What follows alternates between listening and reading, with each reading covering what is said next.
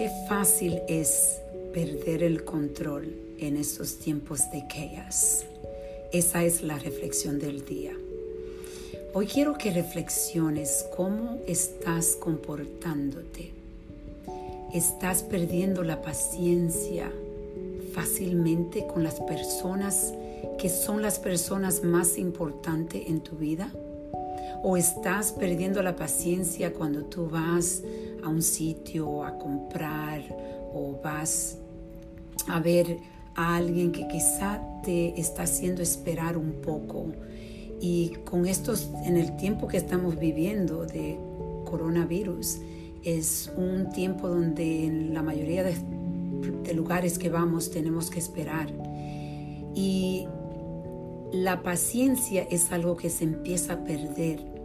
Y hay veces que ni siquiera, ni siquiera nos damos cuenta cómo estamos fuera, cómo estamos fuera de control.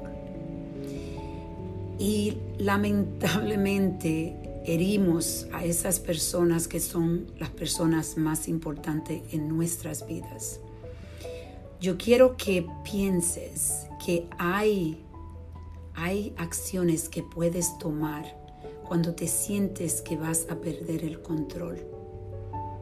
Puedes ir y decir, ok, me voy a coger un espacio para mí ahora mismo. Me voy a, si está en un cuarto y está hablando con alguien y siente que te, estés, te estás enojando, como yo siempre digo, el cuerpo te lo avisa porque empieza a sentir caliente el cuerpo. Entonces ese es el signo de que debes de callar, de que debes de escuchar más y callar más.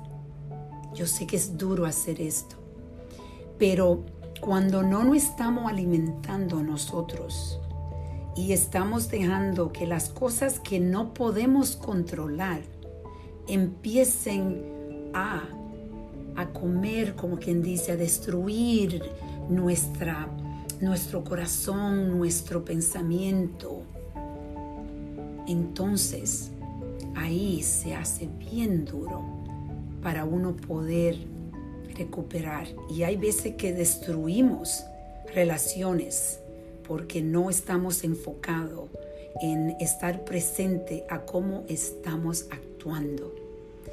Y yo lo invito que sepan que hay forma, como estaba diciendo, Meditación, yo siempre hablo de la meditación, pero hay algo también donde podemos empezar a hacer un día donde tú vas a cenar contigo mismo.